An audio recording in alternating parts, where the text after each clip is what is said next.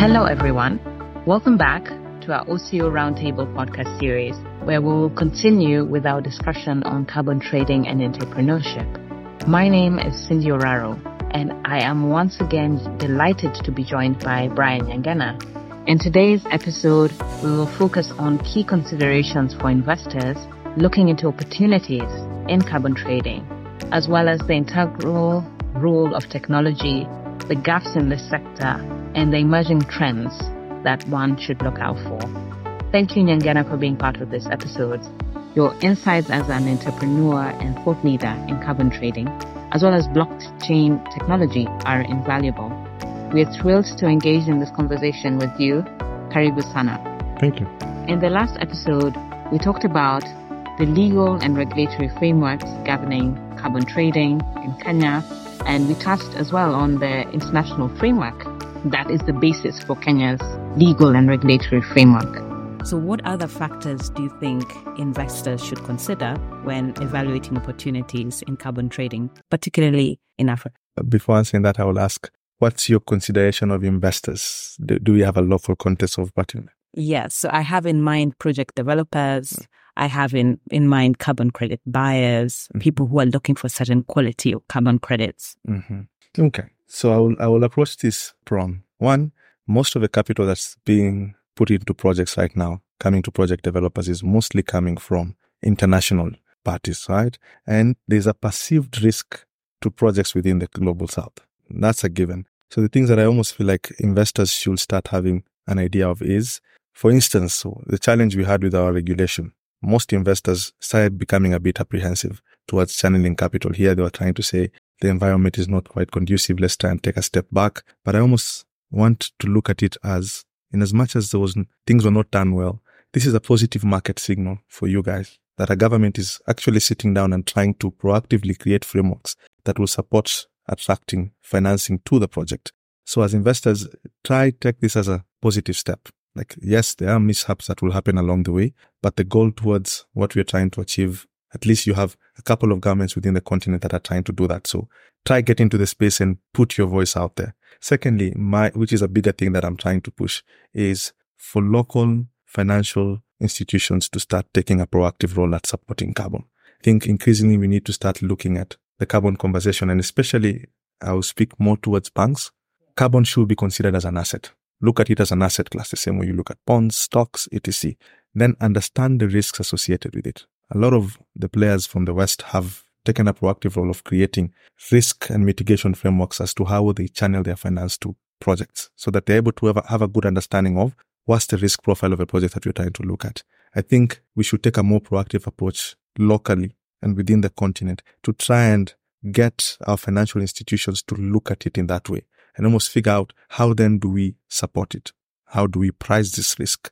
How then do we channel financing? Because Agriculture, I think, is a bedrock of our GDP, for instance, and a lot of farming practices are eligible for carbon credits. And if you support some of these farmers, for instance, to try and adopt these farming practices that make them eligible for carbon, will require an extra credit. It's part of the thing that they're doing. So if you look at it quite well, then having access to that capital locally forms a very good basis. Because I will tell you, we as Verst Carbon are supporting, I think, around 11 or so projects right now and getting access to capital is a, is a challenge. You have to jump through hoops. There's a project we've been in discussion back and forth with investors because of perceived risks, right? So small things gets them a bit apprehensive. We from the local context understand that those are things that are not that much of a risk as you're perceiving them to be.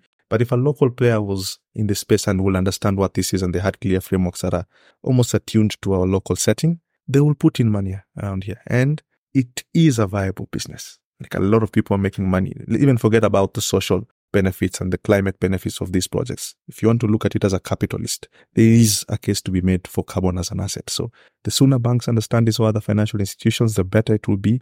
It will push us a step forward towards being able to support projects like this. And so those investors, that would be my plea mostly to just sort of let's take a step towards understanding this space. It is not perfect by any stretch of the imagination. I know that. And even if you saw during ACS, there were a lot of ad- advocacy groups that were against this. And they were looking at carbon markets as a license to Western players to continue polluting. My take of it is there's money on the table. It's much needed climate finance. we can tap into it. We have people willing to put in the needed capital support initiatives like this. So how about we take them? Try create the right frameworks. Then we don't have to depend on a government that is very thinly stretched at the budget level to support some of these climate positive initiatives. We can have an actual sustainable framework that then takes it forward. Are there challenges? Yes. Are there where we can sort of mitigate them and improve upon them? Yes. But it has to then be a discussion where we are sitting down and you're coming from an informed place where you're saying, I understand this is what the advantage is and the limitation comes till this point. So let's try solve these challenges to push the needle forward and create these solutions to have an African context. Because majority of the criticism that has been levied to carbon markets is that it's not attuned to our local context. So how about we figure out, sit down, work together, leverage all the ecosystem players that are in place and come with a clear framework of how it will actually support us. And I think investors will start feeling comfortable, banks will start feeling comfortable putting in capital, and then we are moving that much closer to our goal of adaptation and mitigation. I know I've gone into a very deep rant around, around that is something I'm very passionate about. And I almost feel like it's a very much needed action for us as local players to start looking at how do we become part of this solution. No, you raise a very valid point. And actually, I want to delve a bit further into that. Uh, you mentioned that obviously there's a need to bridge that knowledge gap, a need for capacity building, and a need for the finance to actually develop some of these projects that can enable us sell carbon credits. But a lot is pledged every year at COP and at ACS and ACW, a lot was pledged. So to what extent do you think it's the responsibility of the private sector within our own countries in Africa to address some of these challenges? As you mentioned, one of them, banking and, and finance. And what, where does the global ecosystem, particularly of developed countries, where do they come in to help us bridge some of these gaps? I would like to give credit where it's due. So I feel like some of the private sector players, international private sector players, have taken a very proactive role at trying to spur up where the market should go. So I will give them props. A lot of them are in the space and are trying to work with different stakeholders at doing this. But for me, it all boils down to an information gap. And if you can allow me to also give my thoughts on, you had asked me earlier on, what can technology do around this? When this, the Nairobi Declaration was done at ACS, a lot of private sector commitments came into play. You're having a couple of players saying UAE, for example, pledged $450 million to support projects such as this. Among many other players, there was a private sector association or something, the one that was being led by Dr. James Mwangi from Equity. And I almost feel like the challenge here is this. There's a time I was in one of the conferences and I was talking to a couple of investors who were looking at bringing in finance. And the challenge they had was that we are interested in putting capital in this space. I've made commitments, but I need a pipeline of projects that I need to put this money to. And then probably they have their conditions as well. I will be comfortable putting capital in a project if it meets condition one, two, three. That's a challenge that I will speak more about what I am trying to do with Verst Carbon. We saw it as a very clear challenge that needed to be solved. And we thought, how about we create a framework that will bring in all these different players together into one place so that as an investor, if I'm looking at coming into the space, I am then able to know that I have a project. I will come look at it, figure out what challenges it has. Does it meet my investment criteria? Yes. If not, I can be able to give feedback to the project and tell them we are interested in looking at it in this and this manner. These are the things that we look for in terms of SDG adjacents for the projects. And then as an investor, then, or even a, a project developer, I then know that if I do a project in accordance to these frameworks, there's capital somewhere that will be willing to come into a project. Right now, there's that. You're making a commitment. Your people who are running projects, there's not an environment that supports how those two should be able to interact in a clear way. And that's why I feel the role of technology comes in, where you're creating a very clear information hub or like a central place that solidifies all this information into one space so that perceived risk for investors are very well elevated. Project developers understand what it is that they need to be able to do. We've gotten a lot of queries ourselves from players who are saying, I've heard about this carbon thing and I don't know how to start around that. If you're having a central place that helps them understand how to get into the space, then I almost feel like all these pieces start coming in together. There's this entire revolution on AI and there's something we're trying to work right now to take all this information that's out there and present it in such a way that governments can be able to make data driven solutions. Investors can be able to make data driven solutions so that you're saying, I have this capital. This is how I'll deploy it. These are the frameworks that exist. And then you're creating sort of a hub that spurs up the entire ecosystem together. So the government and even private sector players can do a lot towards creating a framework that supports entrepreneurs who will come up with this innovative solution to bridge this gap because the gap does exist. There's only so much regulation can do and policy and frameworks, but there's a lot of innovation at the space that then needs to be able to solve some of these challenges. And they're not enough of us. Like Verst Carbon is only trying to sort one part of a puzzle. We need a lot more players who will come in and collectively bridge that gap so that then everything starts flowing together. So as a private sector, try find better ways of putting capital to where it's needed in innovation specifically and supporting entrepreneurship within the space. And there are people who are doing that, but a lot more can be done. So Nyangena, you've led us into a very important uh, topic, which is the trends and developments that you foresee in this field going forward. What do you anticipate as the most significant trends or developments in the carbon trading field in the coming years? Okay. I will go into an area that is less chattered into. It's based on my background. So initially when getting into this space as Verst Carbon, and as you can see, my space in my PhD was on the role blockchain can play towards solving some of these challenges. And I want to look at two innovative trends that are being used around this. I will talk about blockchain and AI. And I'm telling you this in case I go into a tangent to remind me that I wanted to talk about those two things. So one, you've seen a lot of criticism come to the carbon market space. All these articles by the Guardian trying to sh- shed light on the workings of carbon markets and what can be done better. But there's another unspoken thing, which is at the heart of most projects are the communities involved around this. And this benefit sharing mechanism, it's not talked about a lot, but it is a problem in this space. So there's a lot of opacity on from when the project is running. How do you engage the stakeholders when you're doing your monitoring, reporting and verification? How do you avoid something called overcrediting, which is issuing a lot more credits than the project is actually sequestering? And then moving forward, a lot more challenges are coming in. And I almost feel integrity. So there are players in the space, one being Integrity Council for Voluntary Carbon Markets and Voluntary Carbon Markets Initiative, I think, VCMI and ICVCM. Those are two organizations that are trying to come up with clear frameworks as to how you enhance integrity within this space. But I almost feel like they are still at the higher level. So the role I'm seeing in the coming years, uh, technology and specifically blockchain will play is that within the technology itself, there is an inherent characteristic of it being able to promote transparency. The immutability of the technology as it is offers a lot of things. Are we where we're supposed to be? No, that much I totally understand, but I almost feel like there's a lot that can be done. And I actually applaud some of the efforts. We tried getting into the space a lot. And I remember it was a very unpopular opinion when I was coming up where people were saying the carbon market is already complex as it is. There's no need introducing another complex uh, ecosystem to support that. But I almost feel like there are elements around the carbon market space that could really benefit from what blockchain can do. And the World Bank is one organization that has tried to show what that can be. For the listeners, they can try and do a bit more research on that, but there's an initiative called the Climate Warehouse Initiative. The overarching objective of it is you're having all these different players, Verra, Gold Standard, Plan Vivo, which are the registries. You're having all, all these different ecosystem or carbon trading platforms, ourselves, many other country level platforms, and all these other ecosystem players that are almost working in a disjointed nature. And if I'm issuing carbon credits under one registry as Verra, for instance, how do you stop another person? There's this thing called double counting. Yes.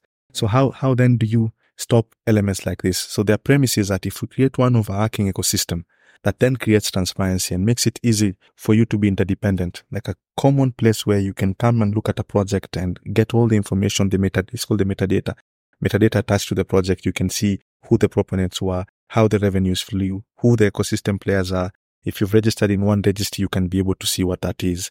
You're encouraging multi-stakeholder engagement within one framework. So a person from Verra can be able to get a carbon credit from a Verra registry and trade it within gold standard frameworks. The same way you've seen most of these voluntary carbon market registries adopting the CDM framework. Like the UNFCCC is the one that came up with the CDM framework, and then most of the people are borrowing from the methodologies around that. So I almost feel like the, in the coming years, you're going to see a lot being done by blockchain to enhance this challenge of transparency and integrity of the market. And that will then instill confidence in investors, in these different ecosystem players. It will require a lot of players to sort of simplify that complexity. And that's why I feel like innovation comes in for entrepreneurs. So there are these gaps. I'll give a shout out to a, a company that's doing remittances within the country called Kotani remittance is a very key challenge. When you, someone is sending money from you from the US to come here, there's a very long lag time, three to sometimes five days for your money to come in. So what they've done is they've taken blockchain and made it to be USSD. So a person at the grassroots level, you don't need internet. You actually have a wallet. You can do an USSD code and money can be sent to you and you can withdraw it on your phone. So innovation such as that, you can imagine that's one key innovative player who's solving the problem of blockchain can be complicated, but they've created a solution that then fits the need within the continent. The other players will create solutions to make sure that that works really well at a government level. How do you create a, a registry for uh, Kenya, for instance, that interlinks really well with something like the climate warehouse?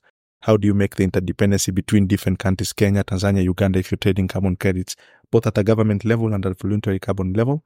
How do you make that very seamless? There's an infrastructure layer that has to be created, an opportunity. How do you capacity build people? How do you make it easier for this information to be consumed? Opportunity. The next area is what AI has done. Earlier on, we were talking about the need for capacity building for people to understand what this has been. I don't know about you, but GPT has been a savior in most of the things I do at a personal level. Has made it Shout very. out to ChatGPT. Shout out to the team from OpenAI. So, and the good thing around it is that they're creating frameworks that then support the dissemination of this information. So one interesting things we're doing, if you come to our, our platform, we've created what we're calling a carbon buddy, Vasti. The thing that it's able to do for you is we've collected all this information on carbon markets and trained the model on that specifically so that you can come in and ask it custom questions on things that you want to learn. I am, I'm, I'm Cindy. I own 10 acres of land in this and this area and I'm looking at carbon credits. First of all, explain to me what carbon credits are. It does that for you. Okay. Now that I have 10 acres, what are the options available for me? It can tell you, you do one, two, three. Then if I want to move forward, what am I supposed to do? You need to prepare one, two, three, four, five. If you need any help, these are the ecosystem players in the system. Reach out to so and so. They supporting this and this. So it's almost as if you're having a buddy that can do that for you. So if you're looking at it from an individual level or the grassroots level, you're having a system of being able to leverage these ecosystems that you're seeing helping us on other areas of our lives and bring it to carbon setup. So that capacity building is a very expensive initiative. So if you're creating a framework that then supports that, it makes it very easy for you to do that. You're in the legal space and you saw this thing, Wakili, that made rounds here locally. That's an AI assisted lawyer to help you understand things. So I almost feel like AI has become a very key generational innovation that will support areas like this. And it then offers that space for people to come in at a government level. Then all this information that's out there, you have to hire consultants. You have to do a lot of work to bring it all together, collate it in the right way, draw insights out of it to help you then make decisions. But you can leverage AI to do that. You create crawlers, go to the internet, give it the right words. They will get you all those documents, all, all those frameworks, put it into one central repository, do the same thing we did, train something. It gives you one, the potential that you can get as a government. What is possible? How do we start? Who are the people who've done this? What are the best practices? How can we then start taking it forward? Then you're making it very easy for governments to start making data driven solutions. That again offers a lot of opportunity for innovation and young people, entrepreneurs can get into that space. Opportunities are limitless. Like if you go into research, you can find a lot of areas that you can get into and shout out to some of the other players who've started figuring out this carbon space can actually use these key innovations that are coming to space. So from my end, because those are my expertise, I would say the role technology through AI and blockchain can play into the space is something that in the coming years, a lot of people are not talking about it because it's that unpopular information and people are not very comfortable talking about it. But over time, when people start understanding, you almost find yourself, it will be too late if you're a young person trying to get in two years from now and everybody has figured out all those gaps will have already been filled by different players. So the time to get in is now and help bridge that gap because that is the opportunity. We're going to go to where we're supposed to. At least there's enough interest from all these different players.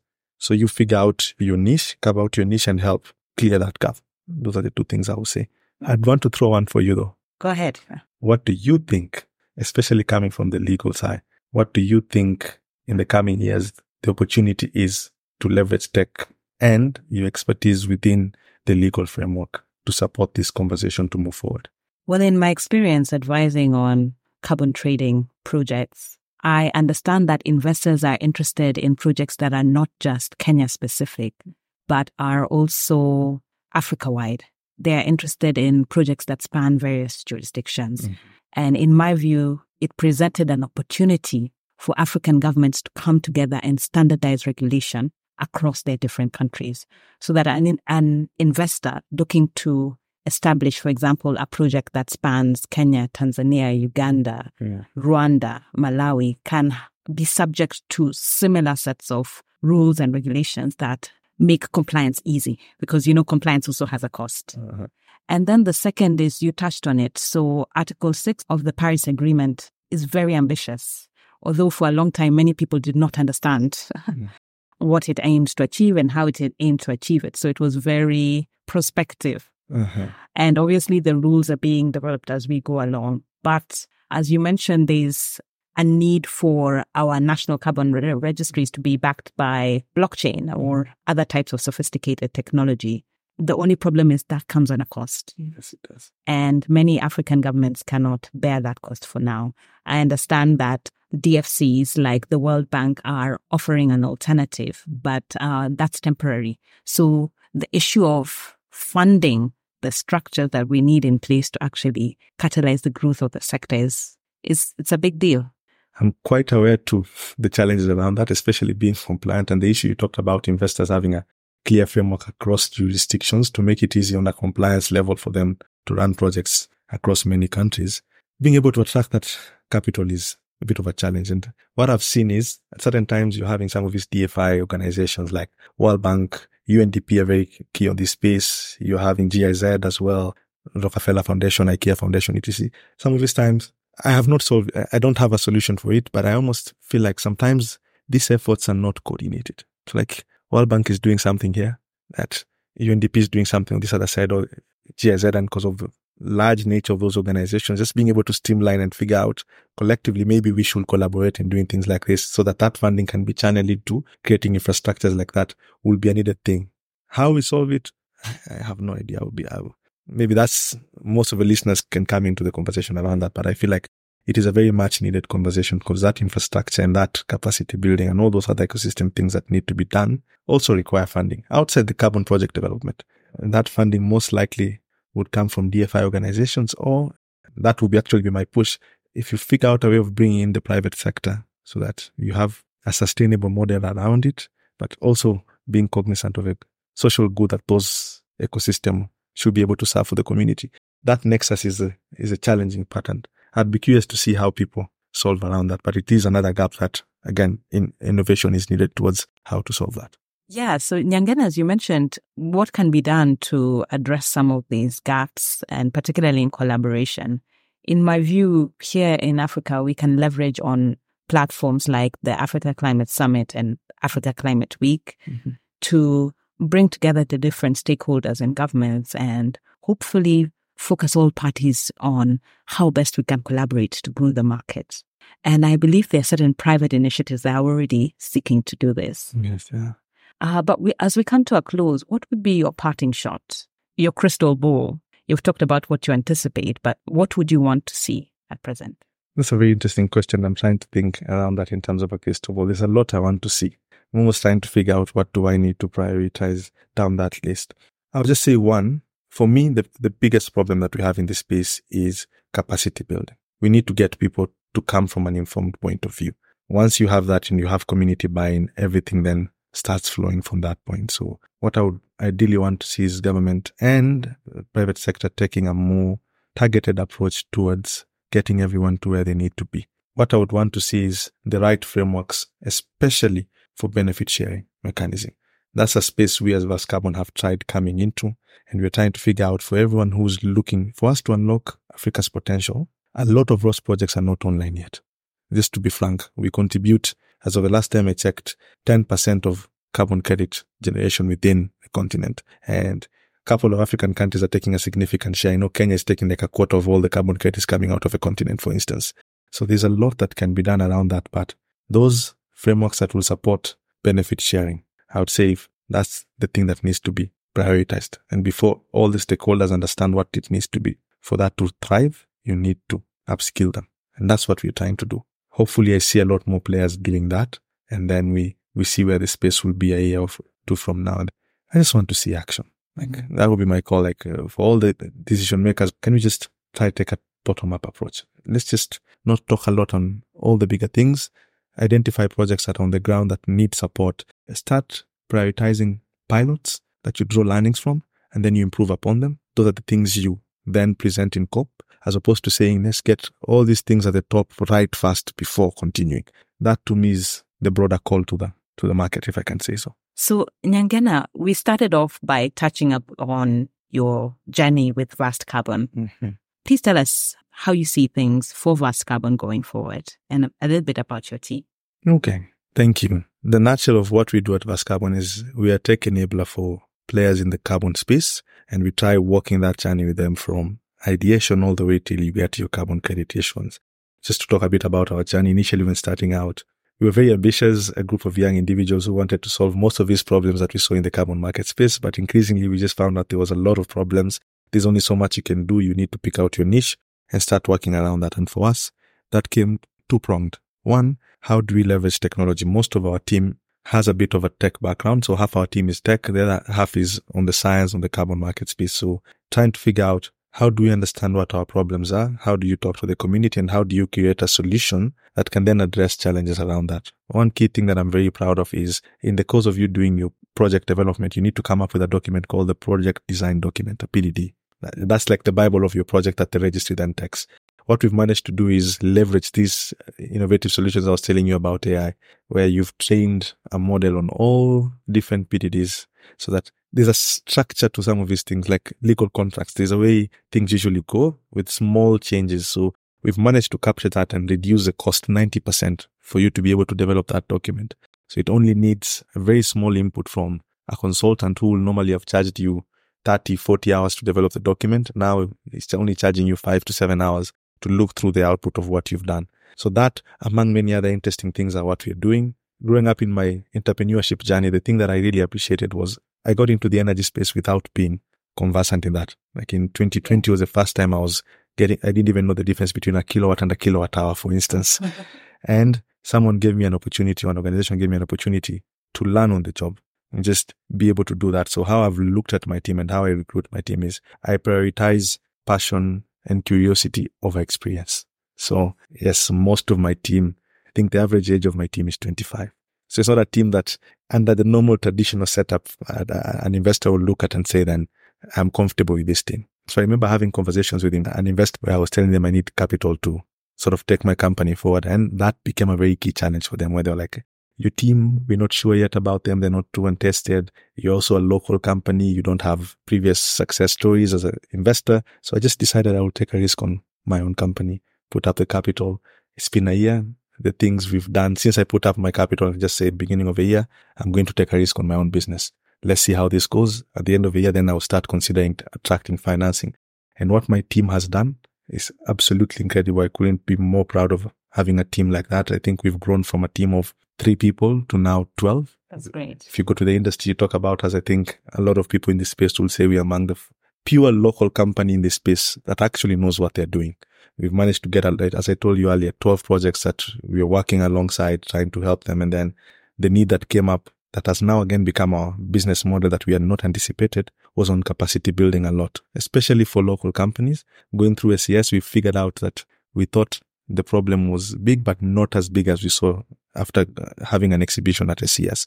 So we've now have an advisory layer around that. And we've, over the last two or three months, done a lot of advisory roles for a lot of corporates, due diligence for investors who are looking to come to this space and put carbon money into their project. So I would say where we're looking to be into the year, I want to be, let me use a context specific example. I want to be the African South Pole of this space. South Pole are the guys who are very well known around the carbon market space. So for me, I want, I want Verst Carbon to be of equal standing as South Pole. And I'll be able to come and see when I'm walking around the street, someone will say, why it not for you guys? I would not have done XYZ. You've really helped my kids go to school. You've really helped us get to a certain point where we had not yet gotten. That to me would be the highlight. Just being able to see the impact of the work we are doing on the actual community. And then if I have a global presence, even better. But even within the country, let's even start charity at home. I'll be very happy if we're able to do that. Oh, that's fantastic. Um, shout out to Verst Carbon, Kenyan founded, Kenyan run company that is doing great things in the carbon trading sphere leveraging on mm-hmm. technology to address various bottlenecks. Yes, indeed. And also your addressing of key issues that affect not just your company, but the industry as a whole, including benefit sharing, yes. amongst others. You can find us on our website, Verst Carbon, V-E-R-S-T, verst.earth, and on our socials as well, just Verst Carbon, you should be able to find us. Dear listeners, Brian Nyangena is indeed a thought leader in this field. And during this episode, we have addressed some of the salient bits of the carbon trading ecosystem that must be addressed in order for it to have growth. Brian Asante Sana. Thank you as well, Cindy. I was happy to be here. It was a pleasure hosting you. If you enjoyed listening to this episode, please feel free to reach us on any of our social media handles. Until then, see you and happy carbon trading for those who can.